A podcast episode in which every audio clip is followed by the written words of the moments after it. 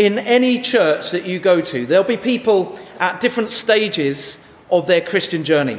Uh, there'll be people who have faithfully followed Jesus uh, for pretty much their entire lives.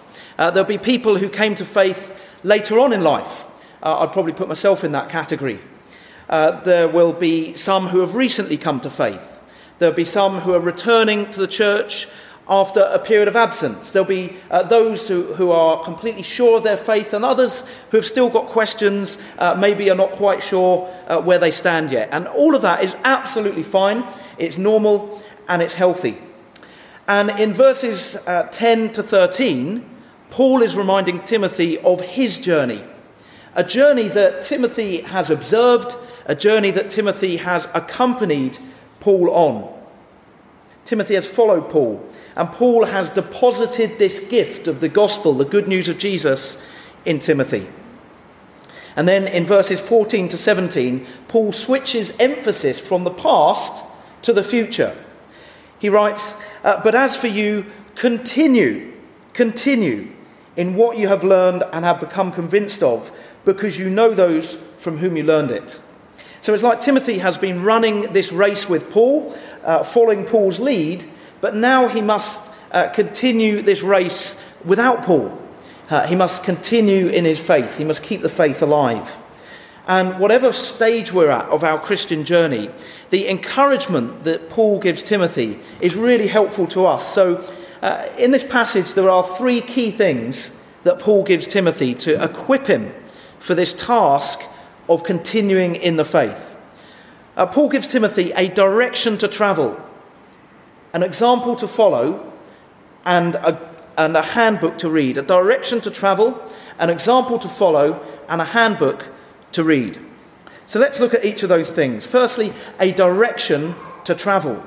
Uh, Paul makes a clear distinction between the way of the world and the way the, or the direction that Timothy is to take.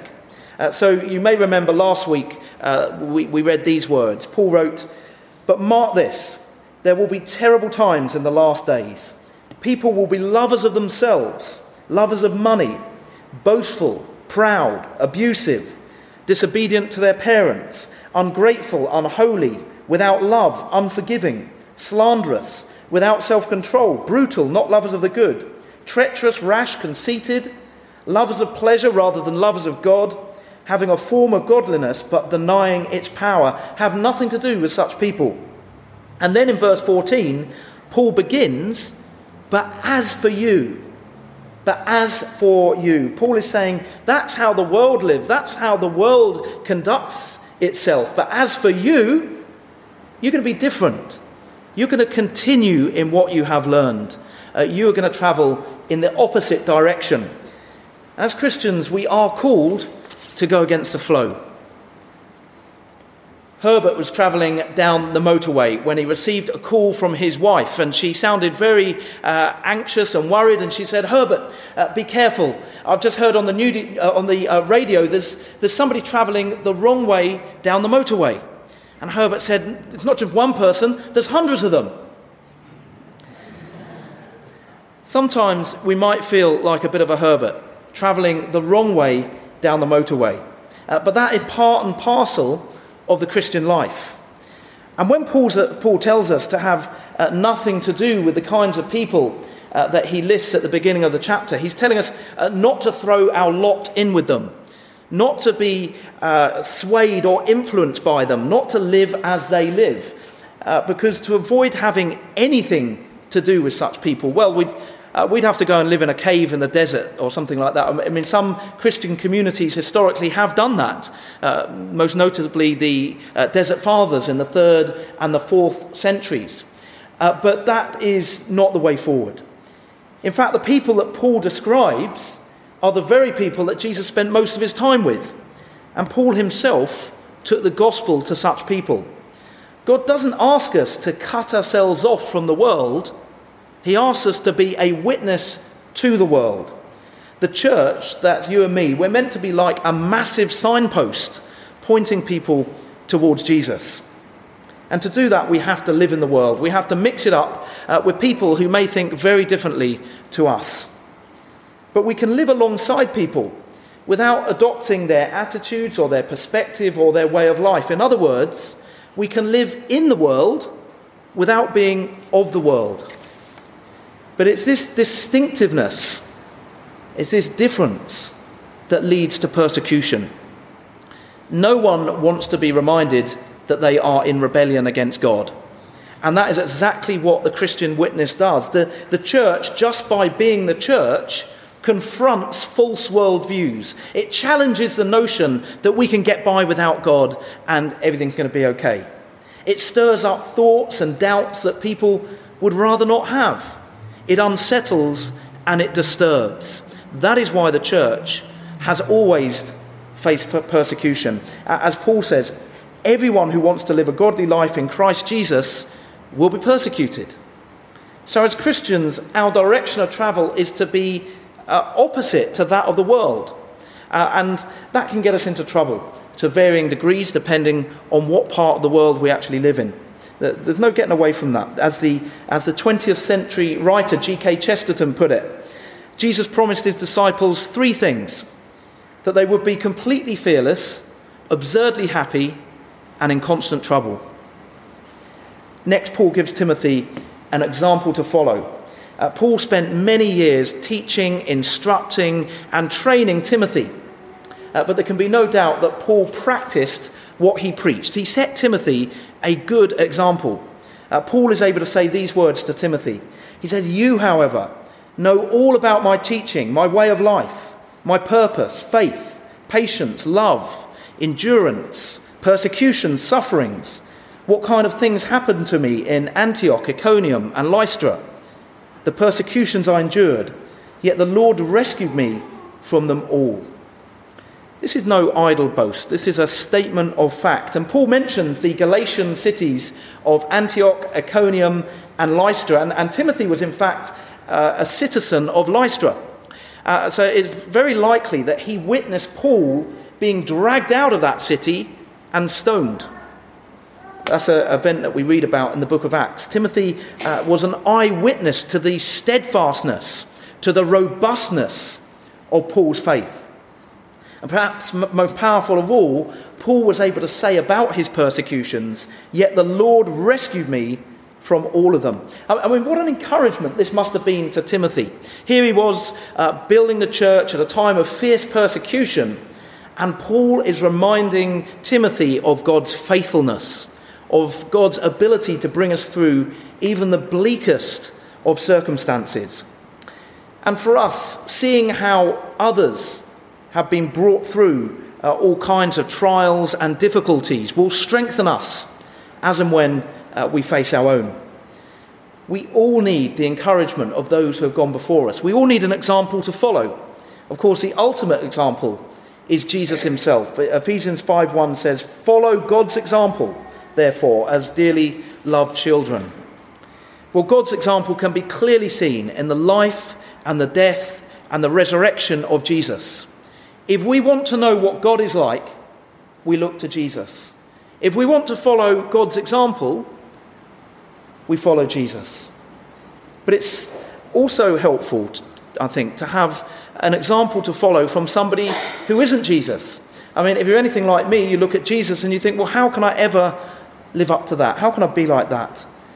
But the example of other Christians is tremendously encouraging because it shows us that it can be done. It shows us uh, that the Christian life can be lived with integrity. As Christians, uh, we won't be perfect, but when God is uh, working in and through a person's life, it's evident. There's no mistake in it. And uh, somehow, uh, God becomes more real to us through that person. And actually, we're all called to set an example uh, to others. as I said, we don't need to be perfect to set a good example. Paul wasn't perfect, but he set Timothy a really good example. Our imperfections reveal our humanity. Uh, they don't signal a, a complete failure to lead a Christian life. And sometimes we're aware that we're setting an example, and other times we're not. Uh, the, the other week, uh, a member of this congregation rang me up uh, at about the time uh, when Tissa and I were starting the bedtime routine with the children. They had a question, so I, I answered the question, And then I, uh, I, I, well, we got back to what was or can be uh, quite a challenging routine. And on this particular evening, there were definitely a few hiccups, nothing uh, too dramatic, but we had some things to, to deal with. And, um, and we worked through it, and then I sat down to read Caleb a story. And for some reason, I looked at my phone and uh, I realized that uh, I hadn't hung up. And the call had been running for seven minutes. And my first thought was okay, so there's now a member of this congregation with seven minutes of Team Lacey's rather chaotic bedtime routine recorded on their phone. And I started trying to think back over the last seven minutes, and uh, believe me, a lot can happen in our house in seven minutes. And I'm thinking, hmm, uh, what exactly do they have recorded on their phone? I knew it wouldn't be anything too terrible, but uh, it, it, got me thinking. It was a little bit unsettling. And uh, when I spoke uh, to this person. I said, Look, I'm sorry that you've got our crazy routine recorded on your phone. And they said, That's okay, don't worry. It just shows that you're human. And it made me think if we're going to set a good example for one another, we really need to get to know each other. It's no good having our public persona and our private persona. Uh, we've got to be real, we've got to be honest, we've got to be authentic, and we've got to take the time to get to know each other. And that's why next year uh, we'll be developing uh, some more home groups. Paul's example to Timothy was so powerful because Timothy really knew Paul. He'd traveled with him for maybe 15 years. He'd seen Paul tired and hungry and up against it in ways that we couldn't even imagine. That's why Paul is able to write to Timothy uh, these words. But as for you, Continue in what you have learned and have become convinced of because you know those from whom you learned it. You know those from whom you learned it. About nine years ago, I started working for a large church in central London, and my boss was a man called Paul Cowley, and he set me a brilliant example. Um, in fact, humanly speaking, he probably had more to do with me getting ordained than anyone else. Uh, but one of the reasons he was so influential is that we spent so much time together. I mean, we went on mission trips to the USA, to Peru, to Nigeria, Sierra Leone, and Liberia together. Uh, we went climbing in the Alps. Uh, we did the Three Peaks Challenge together, which is where you, you climb the highest mountain in Scotland, England, and Wales in under 24 hours. Paul was in his 50s when we did that. I got to see him in such a wide variety of contexts and situations that I can really say that I know him. I know him. Paul wasn't perfect, far from it, or isn't perfect. Uh, but I got to know a man who has been deeply changed by the power of Jesus and who continues to allow Jesus to challenge and change him. And you know what? I want us to have those sort of relationships within this church where we really know each other and encourage each other to grow in our faith, uh, encourage each other to, to keep the faith alive as Paul uh, was doing with Timothy. And if you're not particularly outgoing or uh, you find it difficult to trust people or to make friends, and don't worry, I'm not talking about enforced friendship. Uh, you don't have to spend all your free time with everybody from the church. Uh, there's no pressure. I'm simply saying that we want to cultivate the kind of relationships uh, where uh, people can be encouraged by the example of others and people can be an encouragement by their example. And as Christians, that's what we should be aiming for. We should be aiming to set a good example for others, and we should be spending time with others uh, that we can, we, whose example we can follow, building each other up. Uh, so finally, Paul gives Timothy a handbook to read. It is, of course, reductionist to describe the Bible as a handbook. Uh, but because it's so much more than that. But hear me out. Because Paul writes, From infancy you have known the Holy Scriptures, which are able to make you wise for salvation through faith in Jesus Christ. So the Bible could be described as a handbook for salvation. Uh, the other week we talked about what it means to be saved. And the Bible tells us everything that we need to know to be saved, to be brought back into a right relationship with God through Jesus Christ. Dying to our old sinful life and rising to new life with Him. So often people mistake the Bible for something that it's not. And so they approach the Bible with all the wrong questions. For example, uh, the Bible is not a scientific textbook. You wouldn't go to the Bible with questions about the movement of the planets in our solar system. God has given us, human beings, the capacity, the ability to discover these things for ourselves. The Bible answers questions that can only be answered by revelation. In other words, questions that human beings would never be able to answer without God giving us the answer. We would not have worked out how to be saved from sin and death. This is something that God had to make possible and reveal to us through his Son, Jesus Christ. And Timothy has known the scriptures from a very young age. Verse 15, Paul says, from infancy. And it's likely that Timothy heard the, the, the, the scriptures, the Hebrew Bible, the Old Testament, uh, read aloud in a synagogue in Lystra, because in the first century, books were horrendously expensive. Only very wealthy people would own books. Uh, you, you know, we're so lucky to own our own copy of the Bible. So lucky. So blessed. I wonder whether that is something uh, that sometimes we take for granted. It's such a phenomenal book, and Paul uh, tells us that it's God breathed and is useful for teaching, rebuking, correcting, and training in righteousness, uh, so that the servant of God may be thoroughly equipped for every good work.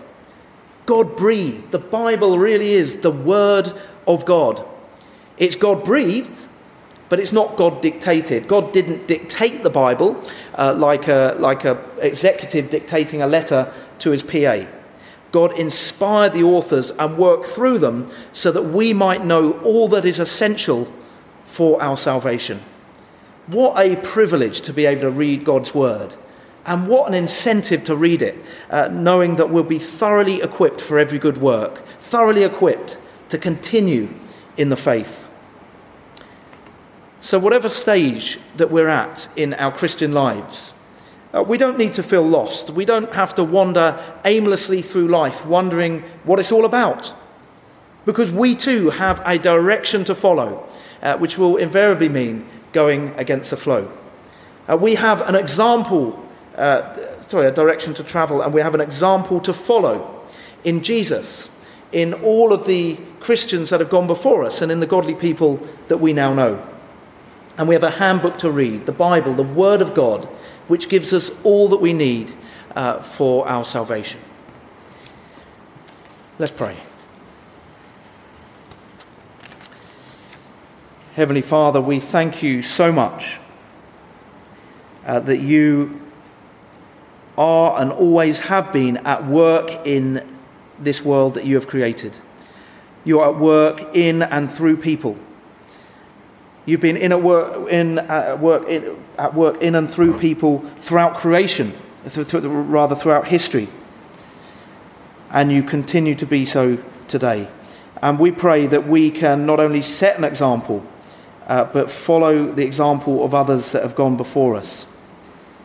We pray, Father, that we won't be afraid to go against the flow, to go in a different direction to the one that the world is going in. Uh, we pray, Father, that we'll recognize what a privilege, what a joy it is to read your word and to be encouraged and built up and strengthened by it. We pray, Father, uh, that you will speak into our hearts this morning. And we ask this in Jesus' name. Amen.